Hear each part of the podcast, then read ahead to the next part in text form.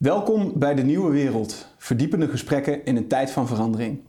Mijn naam is Thomas Bolle en ik heb vandaag de gast Jens van het Klooster, politiek econoom, en Nick de Boer, jurist, allebei werkzaam aan de Universiteit van Amsterdam.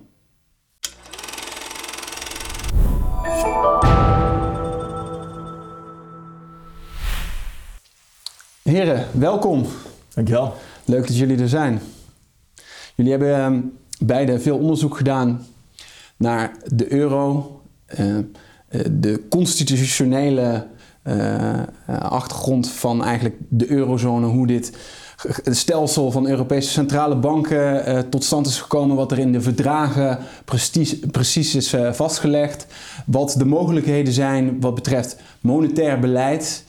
Um, op dit moment is dat behoorlijk actueel, want we zitten in een situatie met hoge inflatie. Uh, de centrale banken verhogen nu de rentes om dat te bevechten, maar tegelijkertijd levert dat ook allerlei problemen op.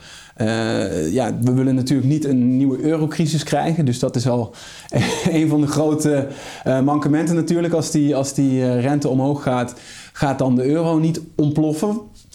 En daarbij uh, gaan nu uh, de Nederlandse bank en, en wellicht ook andere centrale banken in het stelsel gaan verlies maken voor het eerst sinds de jaren 30 van de vorige eeuw, tijdens de Grote Depressie. Dus nou, dat is ook wel een uh, bijzondere gelegenheid. Dus het leek mij een leuk moment, of leuk, een, een, een noodzakelijk moment om terug te blikken op eigenlijk hoe die euro tot stand is gekomen en waarom we het beleid hebben gevoerd wat we hebben gevoerd de afgelopen uh, eh, 20 jaar.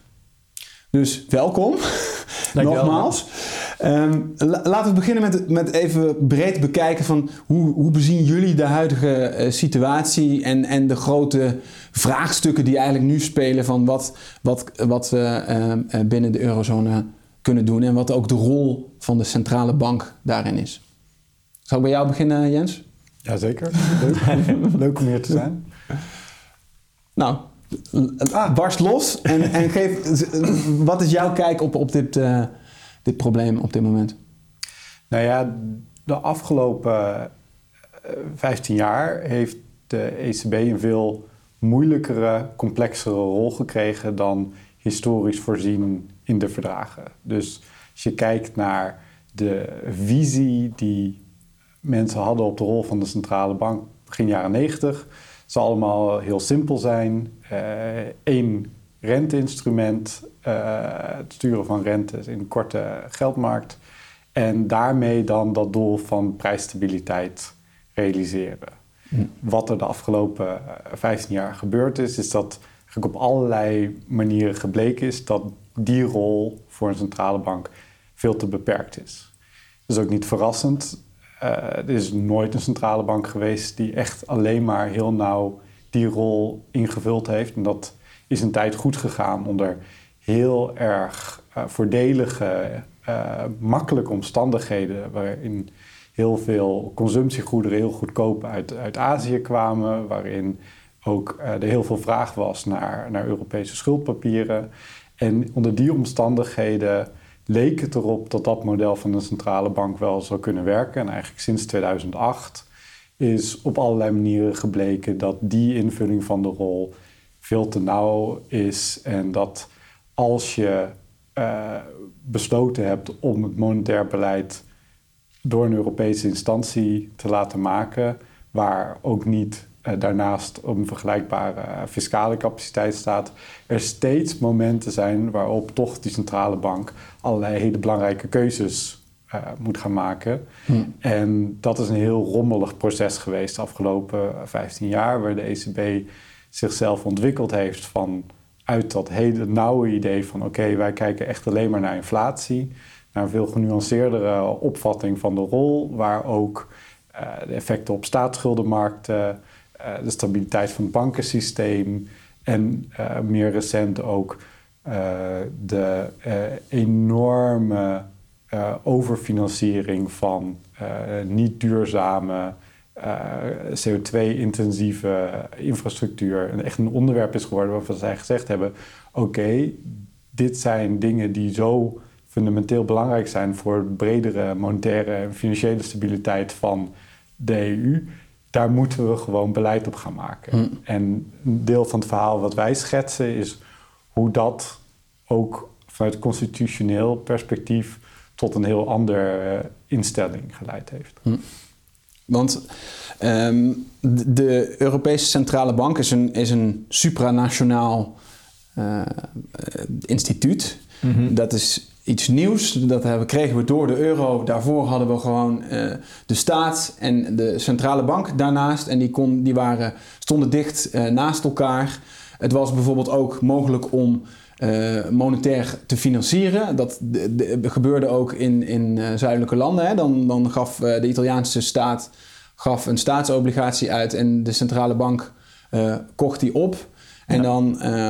uh, nou, dan was er geen probleem voor de staat om zich te financieren. En eigenlijk uh, doordat wij met uh, meerdere landen en nu één centrale bank hebben waarbij één beleid wordt gevoerd, één rentebeleid eigenlijk om, om de prijsstabiliteit te bewaken. En ook de, zoiets als monetaire financiering werd verboden. Ja. Uh, konden bepaalde landen die dat eerst wel veel toepasten, zoals Italië, uh, Spanje, konden dat niet meer doen. En uh, in Nederland, Duitsland, we hebben altijd gezegd, nou daar moet je heel terughoudend mee zijn. Dat, dat uh, doen we niet zomaar. Uh, wij hebben daar uiteindelijk een soort van bedongen dat dat uh, zo is afgesproken. Ja. En nu zien we dat die landen samen uh, onder één centrale bank dan ontstaan er spanningen en, en kom je eigenlijk in de economische realiteit dat wanneer je gewoon alleen maar de rente zou verlagen, dat, dat, dat er de economie uh, dat, ja, ontploft op bepaalde plekken of dat staten in de financieringsproblemen komen en het gewoon niet meer lukt om een land draaiend te houden. Uh, is, is dat ook een beetje nou, de samenvatting in, in, in lekentermen van wat, wat, er, wat er mis is gegaan? Ik zou, ik zou één belangrijke kanttekening ja. maken.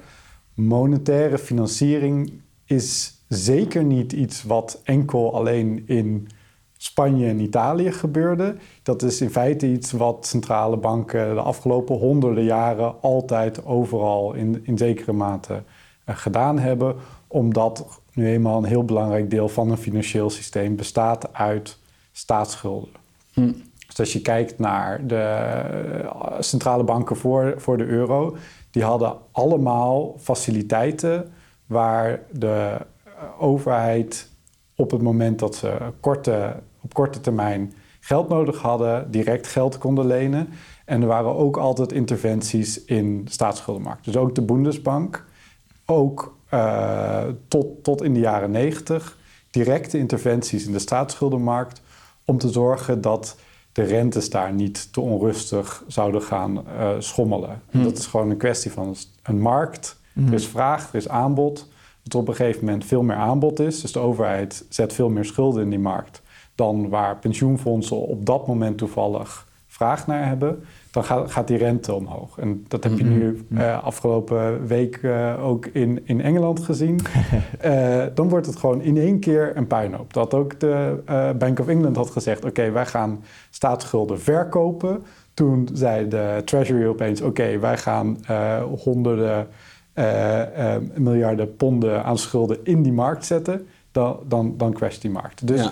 in zekere mate was er altijd... en ook begin jaren 90 wel begrip voor dat er onder omstandigheden het nuttig zou kunnen zijn om staatsschulden in de markt op te kopen. En dat is dus ook dat is een van de punten die wij uh, naar voren halen. Dat uh, artikel is ook zo geschreven dat er best veel flexibiliteit is. Er staat, er mag geen direct krediet worden gegeven aan de overheid.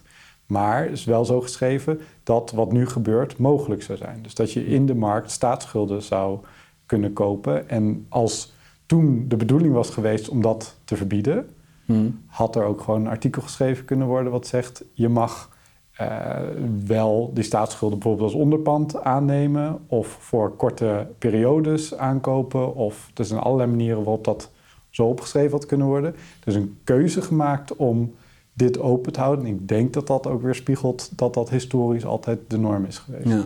Want hoe is dat nu juridisch anders vastgelegd dan voorheen bij de nationale centrale banken toen het nog in de oude constellatie, toen we de Nederlandse bank uh, bij de Nederlandse staat hoorden en met de gulden ja, werkten. Nou ja. uh, Dat is een moeilijke vraag en dat weet ik eigenlijk niet precies. Ik heb ik niet, niet onderzocht. Ehm, ik denk wel dat er zeg maar gedachte was van de Duitsers uh, toen ze de euro kregen. Dat, um, dus Duitsland, had gewoon, Duitsland was eigenlijk, de euro was natuurlijk een beetje een resultaat van Duitse eenwording. Hè? Dus we, Frankrijk vooral wou een sterke binding van Duitsland aan het Europese project. Een beetje uit angst voor hernieuwde Duitse dominantie. Mm. Doordat Duitsland één ging worden en mogelijk dominant zou worden in Europa. Um, dus we kregen de euro, zou je kunnen zeggen. Maar Duitsland had een heel sterke onderhandelingspositie. En zij willen eigenlijk dan de euro op Duitse voorwaarden. En, en de, de, de, denk de, de, de insteek was, we willen een stabiliteitsunie. Waar prijsstabiliteit eigenlijk heel belangrijk is. Um, en, die, euro moet eigenlijk zo stabiel worden als de D-mark. Dus daar komt denk ik ook het ECB-model vandaan. Een beetje gemodelleerd naar de Bundesbank, die onafhankelijk was. Um, en dat je ziet in het verdrag veel, veel aandacht voor prijsstabiliteit. Um, hoe het precies zit met monetaire financiering, wordt dat juridisch geregeld dat voor die tijd in verschillende EU-landen, weet ik, weet ik eigenlijk niet precies. Ik denk wel dat er in ieder geval van sommige mensen de gedachte was dat artikel in het verdrag over monetaire financiering, dat is heel streng. Dat, dat is een verbod op monetaire financiering. En, en dat er veel mensen hebben gezegd van, nou, wat in 2010, denk ik, 2011, 10, het Securities Markets Program, Jens, is 2010? van 2010, denk ik. Dat is de eerste keer eigenlijk dat ECB dan gaat ingrijpen, denk ik, in die obligatiemarkten, staatsobligatiemarkten. Dat daarvan wel veel Duitse mensen hebben gezegd van dit, dit kan niet. Dus dat, dat, dat is een interpretatie eigenlijk van dat verdrag. Als je kijkt naar die letterlijke tekst, dan denk ik, ben ik het helemaal eens met Jens. Er is veel meer flexibiliteit. Um, dus maar daar is, een, daar is eigenlijk een soort van ja, politieke strijd over geweest. Ja, want het gaat ook over het, het, denken. Want waar komt het vandaan dat, dat in Duitsland is er een soort van angst voor monetaire financiering? Uh, er zit een daar zit een taboe op. Ik denk, ik denk dat, dat, dat de angst is dat dat inflatie uiteindelijk zou creëren. Het hyperinflatie verleden van Duitsland heeft daarvoor gezorgd dat zij zeggen... Ja. je moet heel voorzichtig zijn dat er niet te veel geld in omloop komt. En de grootste boosdoener is de staat daarin. Dat is dan de gedachte. Dat, en ik denk dat, dat in, in de specifieke context van de EU... waar je eigenlijk geen controle hebt over overheidsuitgaven van andere landen... dat je het risico kan lopen dat bijvoorbeeld uh, één land heel veel gaat lenen... En dat dan ja, uiteindelijk de ECB soort van gedwongen wordt om dat te financieren. Hmm. En, en dat wil je eigenlijk afsnijden.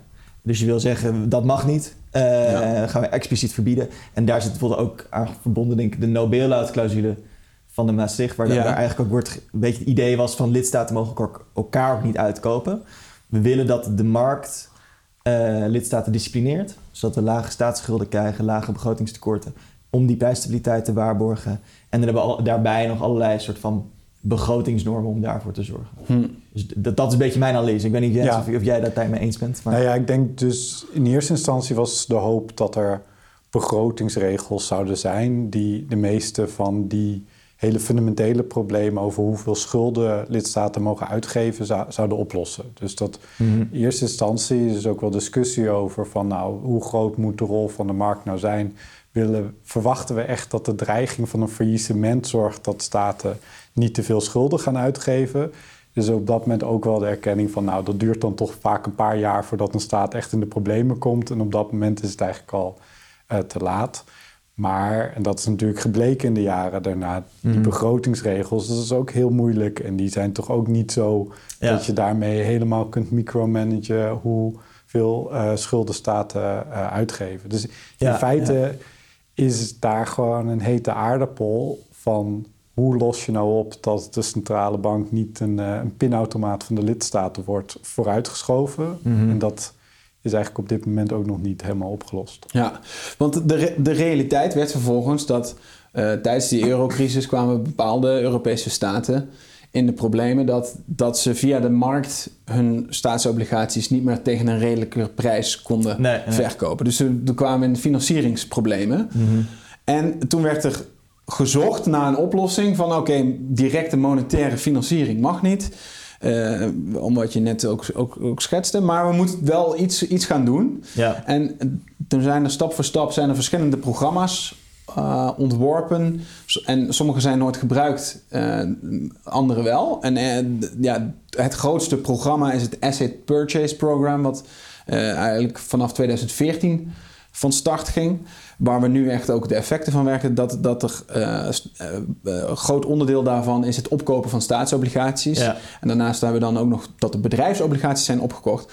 Maar die, dat is een, een workaround zo, zo omschrijf ik het dan althans, om dat verbod van mon directe monetaire financiering. Dan koop je twee weken later op uh, van een uh, marktpartij en dan heb je uh, dezelfde staatsobligatie wel op de balans van de centrale bank staan. Ja.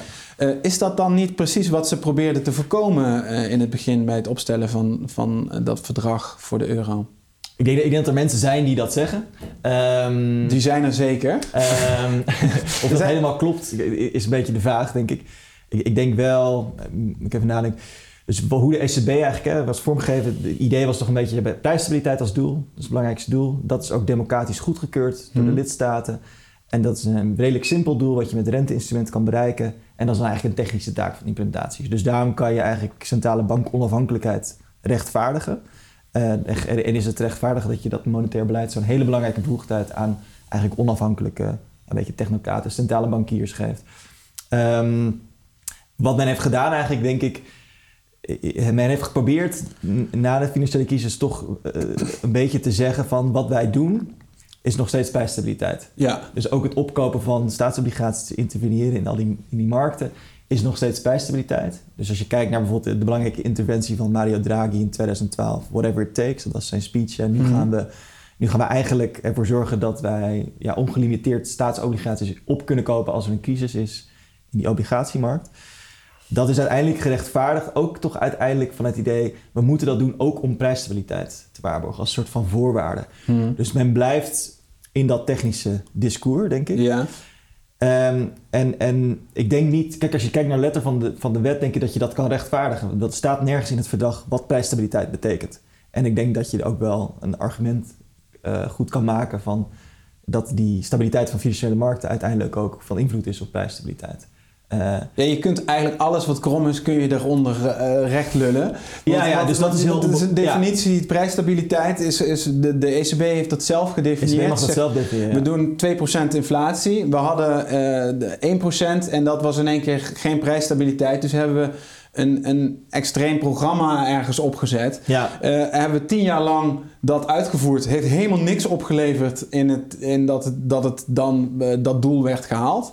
En nu zitten we in één keer op 17 procent. Dus wat dat betreft kan je ook zeggen... ja, uh, je bent gewoon tien jaar lang iets... heb je iets gedaan onder een mandaat geschoven. Terwijl mm -hmm. je had ook kunnen zeggen... 1 procent is ook hartstikke stabiel. Lijkt mij in ieder geval een, ja. een best te verantwoorden positie. Nou, ik denk dat de kern van een beetje de analyse die Jens en ik maken is van...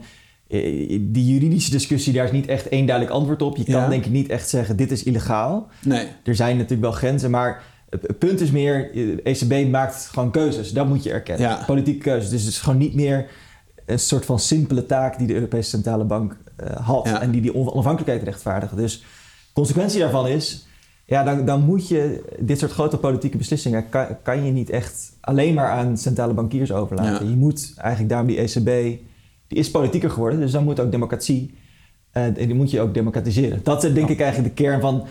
En kun je, kun je wat, dat politieke wat, wat duidelijker maken? Waarom is het zo politiek? Wat, wat voor effecten heeft dit allemaal die echt politiek van aard zijn?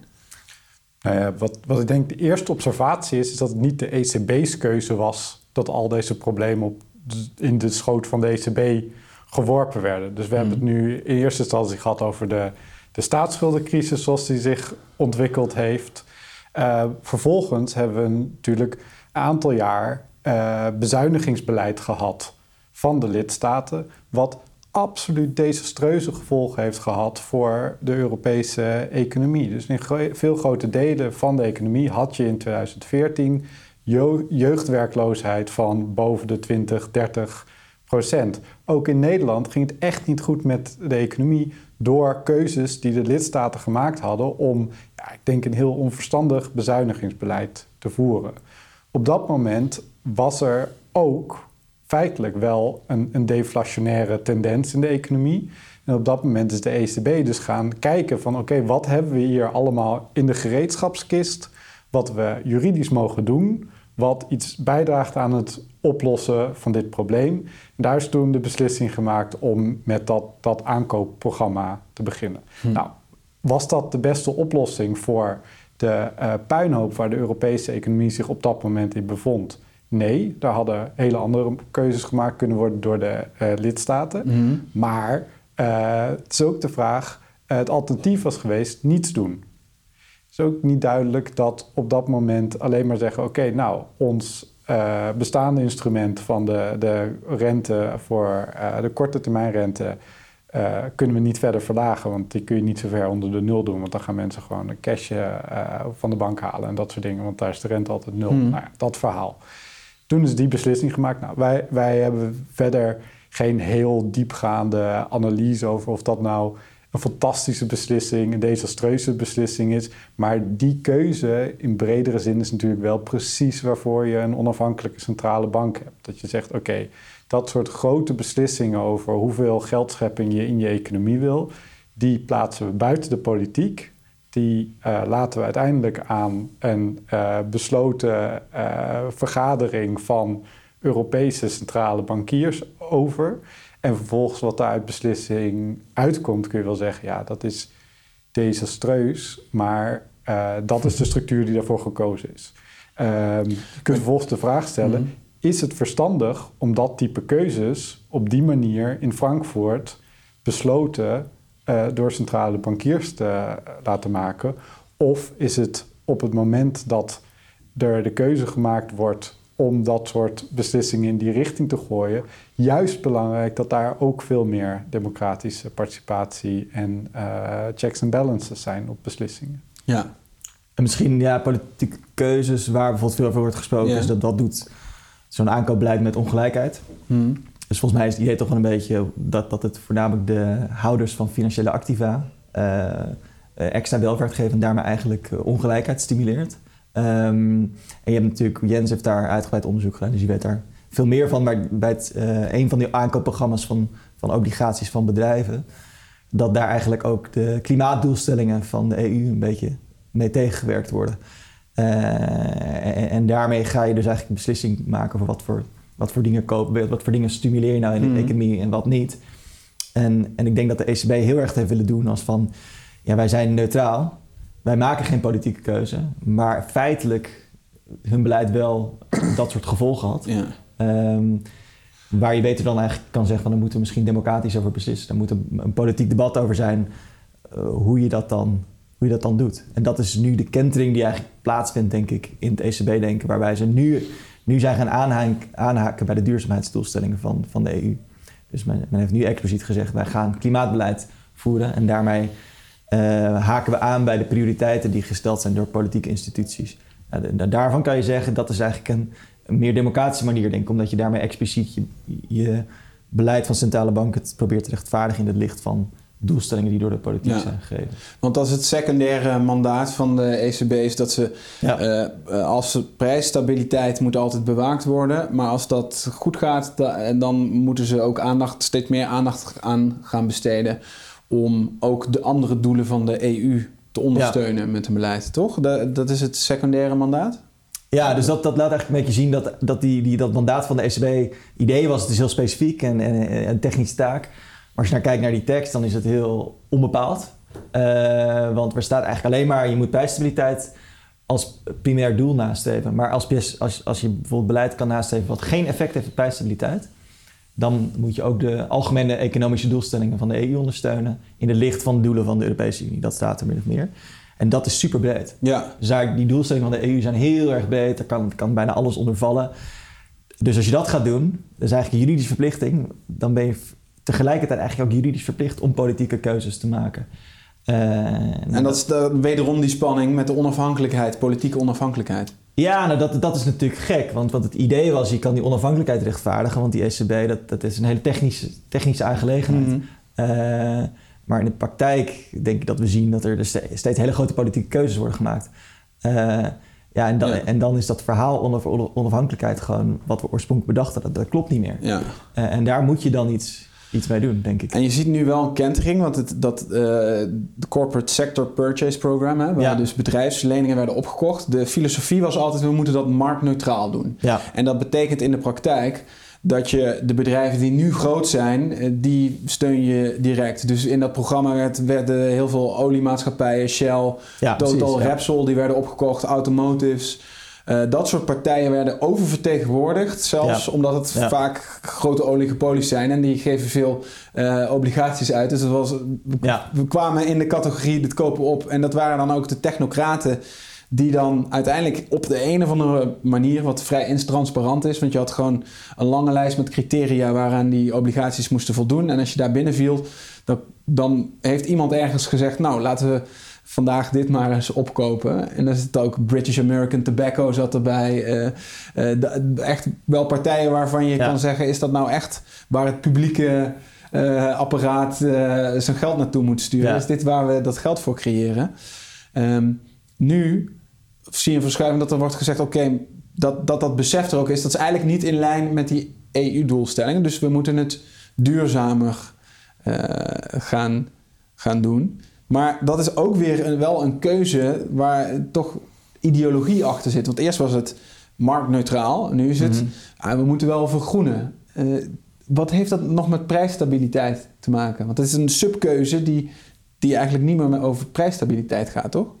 Ja, nou ja, kijk, ik denk als je monetair beleid van afstandje naar kijkt en dan kijkt naar inflatie, dan is het helemaal niet zo evident dat dat twee dingen zijn die heel nauw met elkaar verbonden zijn. Dus monetair beleid, dat zijn interventies in financiële markten, dus het opkopen van papieren, het uitgeven van kredieten.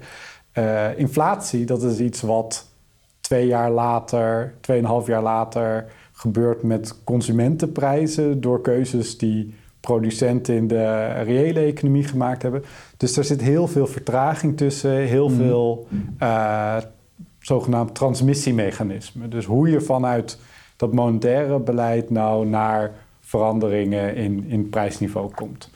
Daar is dus ook allerlei ruimte om op verschillende manieren die operaties vorm te geven en op verschillende manieren dat prijsstabiliteitsdoel te bereiken. Daarom denken wij dat dat secundaire mandaat zo belangrijk is, zeker nu, nu steeds meer van dat soort keuzes heel duidelijk worden, dat uh, het niet is van oké, okay, we hebben prijsstabiliteit al bereikt en nu gaan we nog eens andere dingen ernaast doen, maar dat de manier waarop je prijsstabiliteit nastreeft, uh, zo kan zijn dat je dat doet door alleen maar obligaties van Shell en uh, andere fossiele uh, brandstofbedrijven op te kopen. Mm-hmm. Maar het kan ook zijn dat je zegt: oké, okay, nee, we gaan veel selectiever kijken naar welke obligaties we dan wel of niet opkopen, omdat we weten dat we daarmee ook die EU-doelen ondersteunen en daarmee denk ik ook weer op langere termijn natuurlijk bijdragen aan die monetaire en financiële stabiliteit. Als je nu als de Europese economie al je investeringen naar die ja, toch een beetje ten dode opgeschreven bedrijfstakken uh, gaat sturen. Als je je beleid zo vormgeeft dat al dat geld daar terechtkomt, dat betekent dat over een paar jaar dat je al die investeringen moet afschrijven.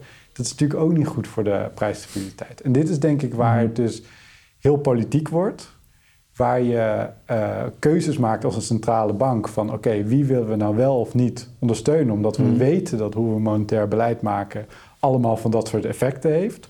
En waar we, wij denken van nou oké, okay, het is goed dat daar naar gekeken wordt. Die situatie waar het was van oké, okay, wij zijn technisch, wij kopen gewoon toevallig op wat we in de markt tegenkomen. Dat was waarschijnlijk niet de beste manier om dat beleid te maken. Maar als je vervolgens dan gaat kiezen wat je wel of niet koopt, ja, dan wordt het wel wenselijk om daar een wat opener en democratischer proces omheen te zetten.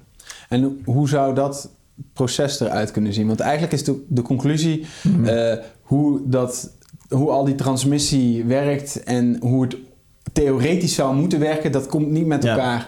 Overeen. Dus we hebben het bedacht als een heel technocratisch, niet politiek proces. Maar de Ja. realiteit is, er zitten allerlei politieke aspecten aan. Ehm, en nu doen we dat wel, maar we schuiven het allemaal onder het hele brede mandaat waar je eigenlijk van alles onder kan schuiven. Want dat lukt. Eh, we moeten dat even eerlijker over zijn. We moeten erkennen dat dat politiek is. Ja. En dat anders inrichten. Hoe, hoe zou dat er dan uit kunnen zien?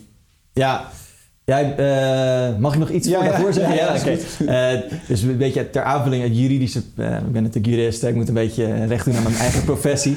Ehm, juridisch vind ik interessant ook aan die discussie over dat mandaat. En je hebt het over marktneutraliteit. Dat eerst zeiden ze van ja, marktneutraliteit is ons, onze juridische verplichting. We moeten dat op die manier doen.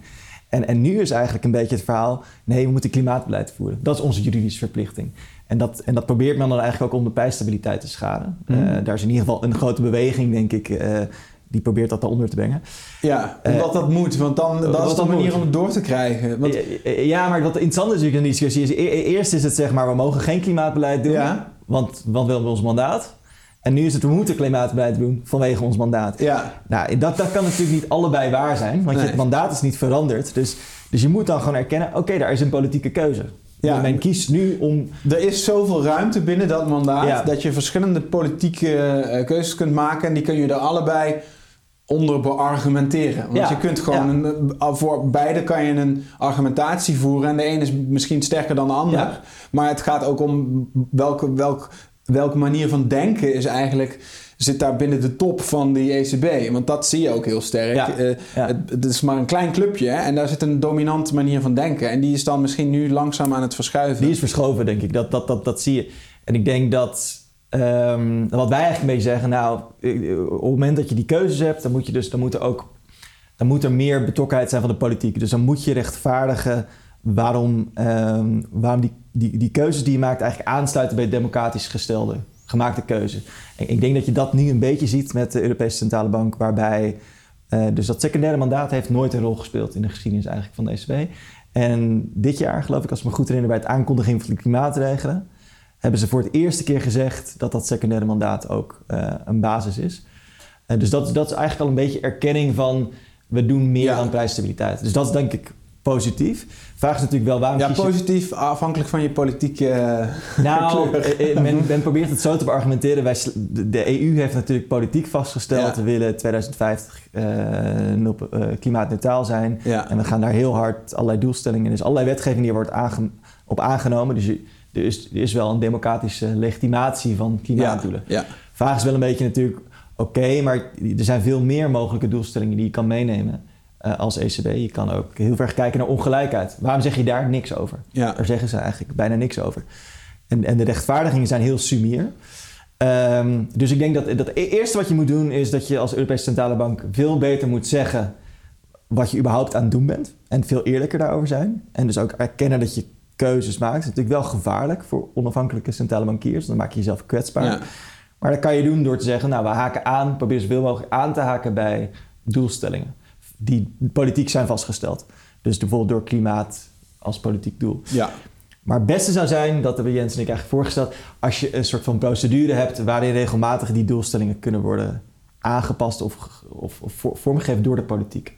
Dus dat je, en dat, dat is wel compatibel met onafhankelijkheid van de ECB, maar je zou bijvoorbeeld een procedure kunnen hebben waar de Raad van Ministers en de Europees Parlement samen jaarlijks zeggen van, nou wij, wij vinden dat dit de belangrijkste prioriteiten zijn van het secundaire mandaat. En dan is het aan de ECB zelf om dat te implementeren. Ook na te denken hoe dat zich verhoudt tot inflatiedoelstelling. Maar wij vinden bijvoorbeeld dat klimaat het allerbelangrijkste is. Dus als jullie eh, programma's vormgeven, vinden het het allerbelangrijkste dat je met klimaat eh, rekening houdt. En dat vinden we bijvoorbeeld belangrijker dan ongelijkheid of andere doelstellingen. Hm. Nou, dat, dat zou denk ik echt wel eh, een verbetering zijn. Want dan heeft de ECB kans en kan zeggen: wij gaan nu klimaatbeleid doen. En dat, ja, dat is niet onze eigen keuze. Dat is de politiek vastgestelde keuze. Mhm. En daarom is dat ook democratisch dat we dat gaan doen. En, en is, is dat voldoende hervorming? Want je zou ook kunnen zeggen, we moeten eh, verder gaan en we moeten erkennen dat, dat er een heleboel politieke keuzes te maken zijn. En we dat kan überhaupt niet bij een orgaan waarvan we zeggen dat moet technocratisch zijn inge- ingericht. Eh, we moeten dit gewoon echt lostrekken van elkaar. Is het überhaupt mogelijk om, om dat te doen? Dus dat monetaire wat strakker te definiëren wat dat nou wel en niet inhoudt. En dan voor die andere problematiek bijvoorbeeld politieke organen verantwoordelijk te maken. Nou ja, denk naar zijn wezen is het met monetair beleid, en ik denk dat deze geschiedenis dat wel mooi illustreert, gewoon heel moeilijk om dat heel strak juridisch te gaan, gaan definiëren. Ehm, het is natuurlijk zo dat als je meer problemen al met ander beleid oplost, dat er minder bij de ECB terechtkomt. Eh, als het niet zo was dat we in Europa de afgelopen jaren nu eenmaal een maakindustrie hadden met een, ja, een, een heel uh, weinig duurzame, ook op lange termijn eigenlijk niet houdbaar bedrijfsmodel, waren er ook minder van dat soort obligaties in de, in de markt terechtgekomen. Dus het is natuurlijk altijd een trade-off waar uh, je heel veel problemen ergens anders op kunt lossen en niet bij de centrale bank terecht hoeft te komen. Tegelijkertijd het model wat wij schetsen, waar je enerzijds zegt: oké, voor dit heel erg technische, heel erg moeilijke beleid, waarvan we weten dat het heel moeilijk te overzien is wat de consequenties daarvan zijn, gaan we politiek iets zeggen over op hoofdlijnen wat, wat er belangrijk is. Maar vervolgens laten we het aan de mensen in Frankfurt over om heel precies te bedenken hoe dat er in de praktijk uit moet zien. Hmm. Dat is natuurlijk wel compatibel met een democratie.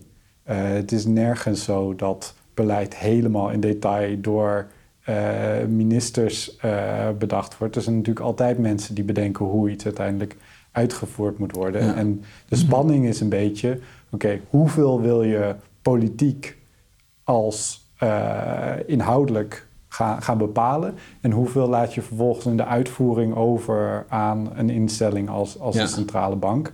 En naar zijn wezen is het bij monetair beleid altijd al zo dat je daar ook voor de ECB ook in uh, lidstaten waar de centrale bank niet zo onafhankelijk was, dat toch heel veel van het beleid in de praktijk door de centrale bank gemaakt wordt, omdat daar de kennis is hoe je dat beleid vormgeeft. Hmm. Maar moet er dan niet ook politieke verantwoording worden afgelegd als het bijvoorbeeld slecht wordt uitgewerkt? Want dat is wel zo, als er nu iets is mhm. bij de Belastingdienst, dan moet wel de minister komen verantwoorden van wat daar gebeurd is. Ja, dat, maar dat is natuurlijk nu het grote probleem. Dat de verantwoording heel beperkt is. Dat, dat schetsen we dus doordat op dit moment van alles gezegd wordt... ja, we zijn gewoon prijsstabiliteit aan het nastreven. En ja, dit is eigenlijk de enige manier waarop je prijsstabiliteit kunt nastreven. Uh, er wordt heel weinig gezegd over alternatieven en waarom die niet gekozen zijn. Um, en in het Europese parlement, waar die verantwoording volgens de verdragen plaats moet vinden, zijn de discussies door de structuur, blijven die vaak toch een beetje oppervlakkig. Dus uh, de Europarlementariërs stellen een vraag. Uh, Christine Lagarde geeft daar een antwoord op in, in vijf minuten. Dan mogen ze nog één keertje doorvragen. ja. En als je dan zit te kijken, denk, en dan komt er weer iemand anders met een andere vraag. En je zit te kijken en je denkt van ja, ik weet nog steeds helemaal niks. Ja. Je krijgt daar dan een uitleg die je ook al op de website van de ECB had kunnen terugvinden. Mhm. Maar dat echt in detail democratisch doorvragen. En ook een beetje de dreiging die je bij andere parlementen wel hebt. Dat als parlementariërs heel ontevreden zijn, dat ze misschien wel iets gaan aanpassen aan de wet, die is er niet. En dat, dat is gewoon nog democratisch tekort op dit ja. moment. Ja, dus dat, dat, is, dat is ook wel lastig. Hè? Dus je hebt, wel, je hebt echt wel een verdrag waar dat mandaat vastgelegd ligt. En dat kan je niet zomaar wijzigen. Dat moet je met unanimiteit doen. Dus jouw, jouw kritiek op ons zou kunnen zijn... Wat wij, wat wij voorstellen is een beetje aanmodderen binnen een structuur... die eigenlijk helemaal niet meer werkt. En wat je, wat je echt moet doen, misschien is dat verdrag aanpassen. Ja. Eh, last, vind ik een lastige vraag, denk ik. Uiteindelijk om, om of te, ik, ik denk dat wij voorstellen is, je moet in ieder geval proberen om, om, om binnen de structuren die we hebben democratisch te maken. Ik, we denken dat daar ruimte voor is. Dus als bijvoorbeeld het Europese parlement wel eh, duidelijker zou zeggen, wij vinden dat dit de doelstellingen zijn voor het secundaire mandaat. En dat je dus ook echt uh, de ECB daar sterk op gaat ondervragen en echt verantwoording laat afleggen, uh, dan, dan kan dat echt denk ik wel uh, een democratisering van de centrale bank met zich meebrengen. Ik denk ook ergens dat de centrale bank daar zelf ook een beetje behoefte aan heeft. Omdat zij, zij willen denk ik niet gezien worden als politiek. Dat, dat ondermijnt uiteindelijk hun positie.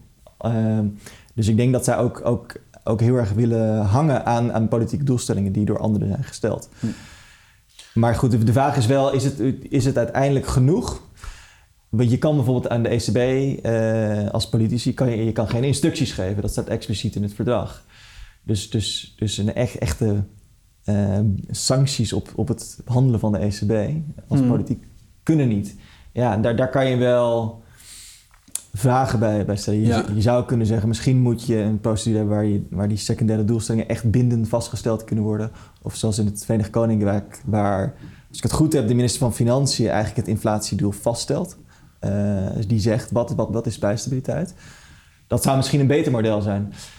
De vraag is een beetje of we, of, of we daar ooit gaan komen. Want dan moeten al die landen samen Ja. erover eens worden dat dat mandaat op een bepaalde manier eh, veranderd moet worden. zou je het verdrag moeten aanpassen? Nou, als je kijkt naar bijvoorbeeld het verdrag wat we nu hebben, het verdrag van Lissabon, is eigenlijk een soort van verwaat, andere, versie hè, van het constitutioneel verdrag, wat is afgewezen en dat is toen aangepast met Ja. het verdrag van Lissabon. Nou, dat proces van onderhandeling begon in 2000. Uiteindelijk is het verdrag van Lissabon in 2009 aangenomen. Dus heb je negen jaar, bijna tien jaar tijd duurt dat om dat Ja. en, en, en, en dan moet iedereen instemmen. En dan moet je nog een referendum hebben in Ierland, in Denemarken. Is enorm complex. Je hebt, je hebt natuurlijk nu te maken met dat Viktor Orban er ook akkoord mee moet gaan, de regering in Polen. Ehm, dus verdragsverandering is, dat, dat, dat wil denk ik weinig, willen weinig mensen. Want je haalt daarmee eh, allerlei politieke kwesties omhoog. Dat, dat is, ja, alles staat dan opnieuw ter discussie. Dus dat wordt, dat wordt steeds moeilijker, denk ik. Eh, dus je moet eigenlijk Maar misschien moeten we dan dat proces wel al in gang zetten, dat we daarover gaan nadenken. Als het tien jaar duurt, als we, hoe, hoe lang we wachten, dan blijft het nog steeds tien jaar duren. Ja, of je moet gewoon zeggen, we moeten erkennen dat we dat verdrag eigenlijk, dat dat een politiek verdrag is. En dat, Mm. dat de betekenis van dat verdrag uiteindelijk eh, moet kunnen veranderen. En dat, eh, dat democratische organen het primaat hebben om, om eigenlijk Ja. te beslissen wat dat betekent. Maar dat zou dan het Europees Parlement moeten zijn? Of... O- Ook, ook een ingewikkelde vraag. Ja, want als de Europese Commissie dat laten doen, dat is ook weer niet zo'n heel democratisch eh, orgaan. Nee, nou kijk, ja, ehm, eh, ik denk dat een van de problemen die, je- die, die je toch hebt met, met de, Europese, eh, of de euro, is dat, dat men heeft allerlei gedachten gehad over, de, over hoe de economie werkt eh, in, in de jaren negentig, die gewoon in de praktijk niet, niet blijk, eh, ja, die, die kloppen niet. Dat is de eurocrisis heeft dat een beetje aangetoond. Ja, dus dan heb je een soort van verdrag wat gestoeld is op, op een oude economische realiteit die gewoon niet, niet klopt. Ja. Ja, wat moet je dan doen? Nou, dan moet je denk ik toch eh, proberen die bepalingen te op, opnieuw te gaan overdenken. Opnieuw te interpreteren Ja, in het licht van gewijzigde economische Ja, maar je kunt ook, ook zeggen, dit is dus gestoeld op een andere manier van denken, wat niet strookt met de realiteit. Dus dan ga je heel moeilijk ga je proberen die regels opnieuw te interpreteren en te laten passen binnen die, eh, die nieuwe kijk erop. Terwijl eigenlijk moet je die regels opnieuw opschrijven, zodat ze wel aansluiten bij hoe, hoe het werkt. Ja. Nou ja, kijk, Nee. ik denk, dit, Nee? dit, is, dit is gewoon een beetje die fantasie dat het Europese verdrag een beetje is als een eh, contract als je een huis van iemand huurt. Gewoon een aantal provisies, je moet dit overmaken. Als je de muren eh, helemaal eh, eh, puinhoop van maakt, dan moet je het na afloop schilderen. Dat is natuurlijk niet zo'n contract. Als je daar jaar in jaar uit politieke besluiten een heel continent gaat regeren, moeten daar natuurlijk steeds op allerlei punten keuzes gemaakt worden die je niet van tevoren netjes in een verdrag Ja. vast kunt leggen. Dus de hoop dat we met dat hele moeilijke proces, wat, wat Nick schetst, dat we dan helemaal eens zijn over hoe we in Europa eh, monetair beleid willen maken, lijkt mij heel onwaarschijnlijk. Ehm, daarom denk ik dat de- richting die wij voorstellen, en denk ook zelfs als we een verdrag zouden helemaal zouden kunnen van, van het begin af zouden kunnen eh, bedenken, is minder nadruk op regels die je voor decennia vastlegt. Hmm. En meer politiek, meer democratische keuze. Nou, komt daar soms ook een slechte beslissing uit. Eh, maar daarmee bouw je ook als Europa meer een politieke gemeenschap die verantwoordelijkheid neemt voor keuzes en daar verantwoording voor aflegt als er eh, hele slechte keuzes gemaakt zijn. Ehm, een deel van wat we schetsen gaat natuurlijk ook over nou ja, het formaliseren van, van wat eh, in feite al een, een praktijk, praktijk is waar de ECB gewoon heel veel meer doet. Als je kijkt naar de geschiedenis van de EU, eh, is bijvoorbeeld ook decennia lang eh, milieuwetgeving gemaakt voordat daar formeel provisies voor in de verdragen zijn, zijn opgenomen. Dus voor een deel is het natuurlijk ook zo dat je in de praktijk allerlei eh, veranderingen hebt. Je gaat op een andere manier besturen. En wij denken, ja, je moet daar meer ruimte voor geven, meer erkennen dat het een, een politieke eh, tekst is, dat daar Mhm. keuzes gemaakt worden in de interpretatie. En op die manier zorgen dat je ja, gewoon de flexibiliteit hebt om problemen die er zijn op te lossen. Ja, dus een monetaire unie betekent dat je ook een politieke unie moet hebben. Wel voor het monetaire beleid. Dus er moet, er moet, er moet, wat we voorstellen, er moet een coördinatie zijn tussen politieke instellingen een beetje en, en ECB. Daarbij kan de ECB onafhankelijk blijven, maar, maar ze moeten wel coördineren. En, en, dat gebeurt feitelijk ook, wat, wat Jens eigenlijk net zei. Dus uh, als je kijkt hè, naar... Ze begonnen met het verhogen van die rentes, die dat nu gebeurt. Nou, het risico daarvan is als je de rentes gaat verhogen als centrale bank... dat je weer een staatsschuldencrisis krijgt. Ja. Dus men probeert dat te temperen door tegelijkertijd, ze hebben het heet geloof ik het Transmission Protection Mechanism. Dat is een moeilijke benaming voor het voor eigenlijk het idee dat nou, als de, we moeten ervoor zorgen dat de rentes op Italiaanse staatsschulden uh, niet te hoog worden, zodat we weer een eurocrisis hebben. Ja. Dus dat gaan, gaan ze ook doen. Maar dat is wel. Uh, kritiek daarop is altijd van ja, maar als je dat, als je dat staatsschulden van Italië gaat opkopen, gaan ze dan nog hun economie wel hervormen? Uh, is dat niet, niet de, de, een recept voor, voor, voor een ramp eigenlijk, omdat dan de Italiaanse staatsschuld alleen maar verder op gaat lopen. Nou, en daar zijn eigenlijk allerlei mechanismen dan weer in, voor in leven geroepen. En daar haakt de ECB aan bij de politiek. Zeggen ze van nou, alle, alle begrotingshervormingen en zo die jij moet doen, hmm. die, zijn die worden politiek vastgesteld en daar haken wij bij aan. Dus je moet wel voldoen aan wat, wat, wat de politiek van je eist. En dan pas kunnen wij eigenlijk uh, staatsobligaties opkopen. Als ik het ongeveer goed samenvat.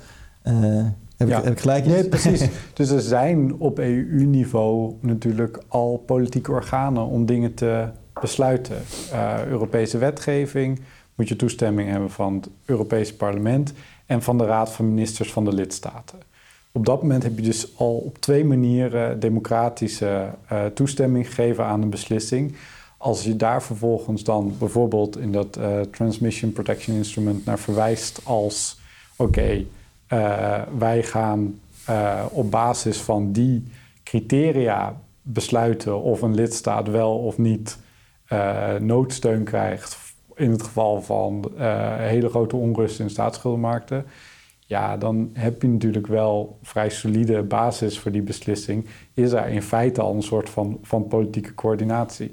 Dus op mhm. je vraag van heb je dan een politieke unie nodig? De EU is een politieke unie. Die organen zijn er al. Het is meer de vraag van willen we voor het monetaire beleid ook dat die politieke instituties die er al zijn op hoog niveau prioriteiten bepalen voor hele moeilijke politieke keuzes ook op deze manier bijvoorbeeld criteria opstellen. En wij denken dat dat, dat, dat de weg vooruit is ja. Uh, op dit moment. Oké. Laten we nog even, um, even want dit is de, ik denk een mooie analyse van het, van het grote probleem, hè? de coördinatie, uh, het, het, politieke aspect, de politieke aard eigenlijk van de beslissingen die nu bij de ECB worden genomen. Uh, even terug naar waar we het gesprek mee begonnen, de, de huidige situatie. Hè? We, we, zitten nu best wel in een benarde situatie. We hebben hoge inflatie, de rente gaat omhoog. Ondertussen willen we niet dat er een nieuwe schuldencrisis ontstaat. Uh, hoe um, bezien jullie nu de, de, de komende tijd? Want die grotere verandering, nou, dat, dat, dat is een langzaam proces. Je zegt het al, een verdrag kost, kost tien jaar, maar ook binnen het, binnen het uh, verdrag nu die politieke coördinatie uh, beter maken, dat gaat lang duren. Dus op dit moment zegt de ECB gewoon: we hebben we hebben één instrument en we gaan nu de rente uh, verhogen. Uh, hoe, hoe, kijken jullie daar tegenaan in, in de, wat er nu de komende uh, tijd gaat gebeuren en hoe gaan we daarin voorkomen dat die hogere rente ook tot een nieuwe eurocrisis gaan leiden? Nou ja, er liggen nu gewoon twee, in feite twee instrumenten. Dus die rente die gaat verhoogd worden. Ja. en tegelijkertijd is dat Transmission Protection Instrument wat in ieder geval in uh, het geval dat lidstaten aan al die uh, budgettaire regels blijven voldoen, steun geeft aan, aan die staatsschuldmarkt. Dus in principe is er nu wel iets gevonden waarmee je dat kunt doen. Het is natuurlijk wel vervolgens een politieke vraag. Gaat het verhogen van de rente al onze problemen oplossen? Gaat dat maken dat gas uh, goedkoper wordt? Uh, nee. Dus uh, in eerste instantie zijn er echt nog wel wat stappen te maken op Europees niveau. Over ons denken. Over nou ja, en nog gewoon de inflatie van, van 14, 17 procent, waar we op dit moment mee te maken hebben, is een gigantisch probleem. Het verhogen van de rente gaat dat niet zomaar magisch oplossen.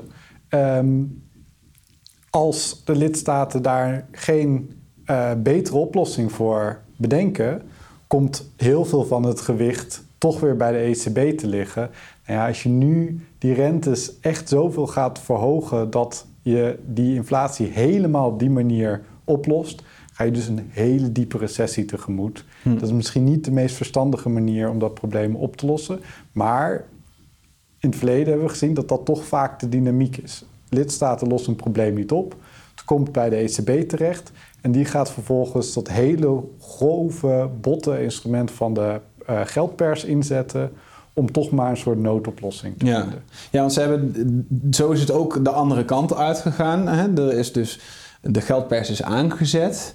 Ehm, en daar kan je kritiek op hebben, uh, dat QE-programma, dat het ongelijkheid vergroot, dat het niet het beste mechanisme is om dan daadwerkelijk ook die inflatie die we meten van consumentenprijzen aan te wakkeren. En zo kan je nu op dezelfde manier zeggen: deze renteverhogingen gaan niet de hele specifieke problemen en de type inflatie dat we nu hebben, wat ook voor een groot deel door die energieprijzen wordt veroorzaakt, ga je daar niet meer oplossen. Omdat je gewoon weer, je bent weer wederom met een bazooka op een, op een mug aan het schieten. Ja, en het is een hele onrechtvaardige manier om dat te doen.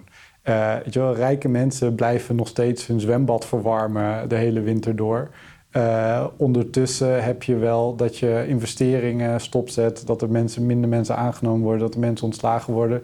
Dat je dan via die route de loon omlaag gaat brengen en dan de prijzen. Je pakt het directe probleem niet aan. En je hebt vervolgens wel uh, ja, weer opnieuw hele onrechtvaardige herverdelende consequenties. Mhm. En waar ligt nu de, uh, de taak om dit anders te doen? Want je zegt, ik hoor je zeggen van de ECB doet dit omdat er eigenlijk op andere plekken dus geen antwoord is. En dan gaan we nu dit grove geschit uh, uit de kast halen.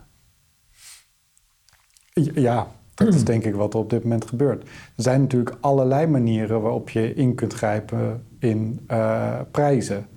Uh, er, is, er komt nu een plafond voor de energieprijzen. dat is een instrument waar je op een veel directere manier die prijzen aanpakt dan door die rente te verhogen en dan helemaal via die hele economie uiteindelijk naar, naar consumentenprijzen te gaan. Nou, dat is veel wenselijker dan de centrale bank daar uh, zo'n leidende rol in geven. Hmm. Wat de ECB wel kan doen, is een beetje de rente verhogen. Dat lijkt in het algemeen niet zo onverstandig. Er is natuurlijk ook heel veel geld wat aan allerlei misschien niet zo goed doordachte speculatieve projecten gaat als je de rente heel uh, laag maakt. Maar daar ook eens even wat kritischer kijken. Dus nou ja, hm. de afgelopen jaren heb je gezien dat er heel veel geld van die lage rentes terecht is gekomen bij infrastructuurprojecten die we eigenlijk niet nodig hebben. Hm. Als je nu de rente dramatisch verlaagt, uh, verhoogt, dan betekent dat dat allerlei projecten die we misschien wel willen, in het bijzonder dus investeren in duurzame energie. Mm. investeringen die als we die tien jaar geleden gedaan hadden, we nu geen van de problemen uh, die er op dit moment zijn zouden hebben. Uh, dat je die dan afkapt. Hogere mm. rente, opeens wordt het veel duurder om zonne-energie, windenergie te installeren. Dan hou je dus onmiddellijk op met juist die investeringen die nodig zijn om in de toekomst inflatie te voorkomen. Mm. Nou, kijk, dat zijn het soort keuzes daar zou dan ook de lidstaten, denk ik, veel preciezer in kunnen aangeven van oké, dit zijn het type investeringen waarvan wij denken dat ze ook voor het secundaire mandaat voor prijsstabiliteit van belang zijn. En waar de ECB vervolgens uh, een ondersteunende rol zou kunnen hebben in het bestrijden van inflatie. Maar waarschijnlijk toch bij voorkeur niet de leidende rol. Hmm. Dus hier zou, het, zou het, de verantwoordelijkheid moet je wegnemen bij de, de centrale bank en bij de uh, de lidstaten leggen of bij de politieke gremia? Of zou je ook nog iets aan het instrumentarium kunnen veranderen? Is daar ruimte voor? Nou ja, ik, ik, ik, moet, ik, ik ben geen econoom, dus ik, ik vind het wat moeilijk om iets te zeggen over wat je nu aan inflatie moet doen. Ik ben zelf enigszins sceptisch over het idee dat je de, de rol van de centrale bank beperkt kan houden. Dus ik denk dat de geschiedenis ons meer aantoont dat, dat eigenlijk het idee dat het een soort van kleine technische taak is, een beperkte rol, dat dat, dat dat eigenlijk gewoon niet klopt, historisch gezien. Centrale banken zullen altijd uh, zo'n meer politieke rol hebben. En, en, volgens mij is het belangrijker dat je dat erkent en daar dus zorgt dat er sprake is van coördinatie. Um, maar ik weet niet of ik Jens daar nu mee eens um, wat, wat ik zelf heel interessant vind eigenlijk aan de ontwikkeling die we sinds de eurocrisis hebben meegemaakt, is heel erg dat een beetje, meer soort mijn breder denken, ook een beetje hmm. uit de losse pols, laat ik het zo zeggen. um, is dat je eigenlijk de eurocrisis wordt heel erg het dominante frame daarop is, uh, het is de schuld van de hoge staatsschulden. Dus Griekenland heeft, had te veel staatsschuld. Dus wat is de oplossing? Je moet austerity, uh, bezuinigen, staatsschuld. En het is echt een. Um, moet, eigenlijk die, die, die, zuidelijke lidstaten zijn de boosdoeners. Daar moeten we iets aan doen. Um, en, met corona krijg je daar een heel erg andere, ander verhaal over natuurlijk. Van nou, corona was niemands schuld.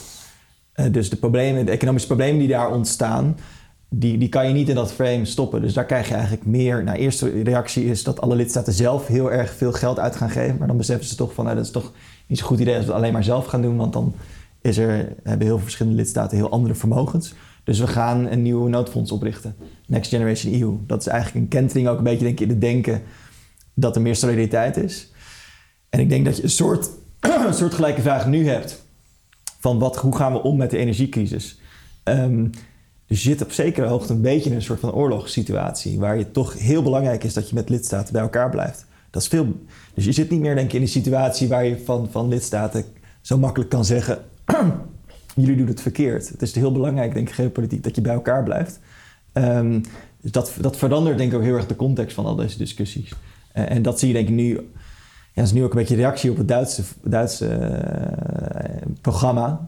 waar dan 200 miljard, geloof ik, hè, wordt, wordt hm. besteed dat er heel veel kritiek is van ja, jullie gaan dit alleen doen, we moeten veel meer solidair zijn in de EU. Ehm, en ik denk dat dat ook. Mijn indruk is van ja, dat zal discussies over monetaire financiering ook in een ander daglicht moeten zetten. Ja. Als, als jij eigenlijk in een, in een soort van oorlogachtig conflict verwikkeld bent met Rusland, dan kan je gewoon geen eurocrisis hm. veroorloven, lijkt mij.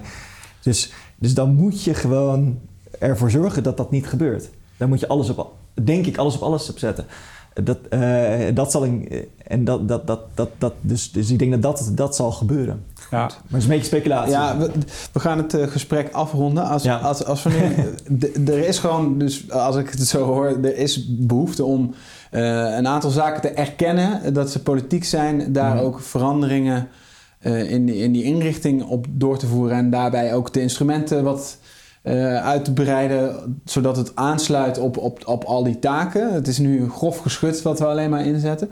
Um, de benarde situatie van dit moment, zou die ertoe leiden dat ook de politiek hier nu uh, ja, iets in ziet? Komt dit nu op? Leeft dit nu meer? Wat is jullie beleving daar? Echt tot slot, ja. is dit ook het moment waarop dat gaat gebeuren? Nou ja, ik denk dat wat Nick net al noemde, dat is echt een, een keuzemoment. Dus zo asociaal dat Duitsland in zijn eentje zijn bedrijven helemaal zo ver gaat ondersteunen. Die concurreren met andere bedrijven in andere lidstaten, die dus die concurrenten helemaal uit de markt kunnen concurreren, dat je dan vervolgens een nog ongelijkere interne markt hebt. Op een gegeven moment werkt zo'n interne markt niet. Op het moment dat één lidstaat zijn eigen bedrijven zo ver gaat blijven ondersteunen en andere lidstaten dat, dat niet kunnen doen omdat er niet de fiscale ruimte is. Dus daar kom je weer op zo'n keuzemoment waar je kunt zeggen van oké, gaan we hier een oplossing vinden die voor de hele interne markt functioneert?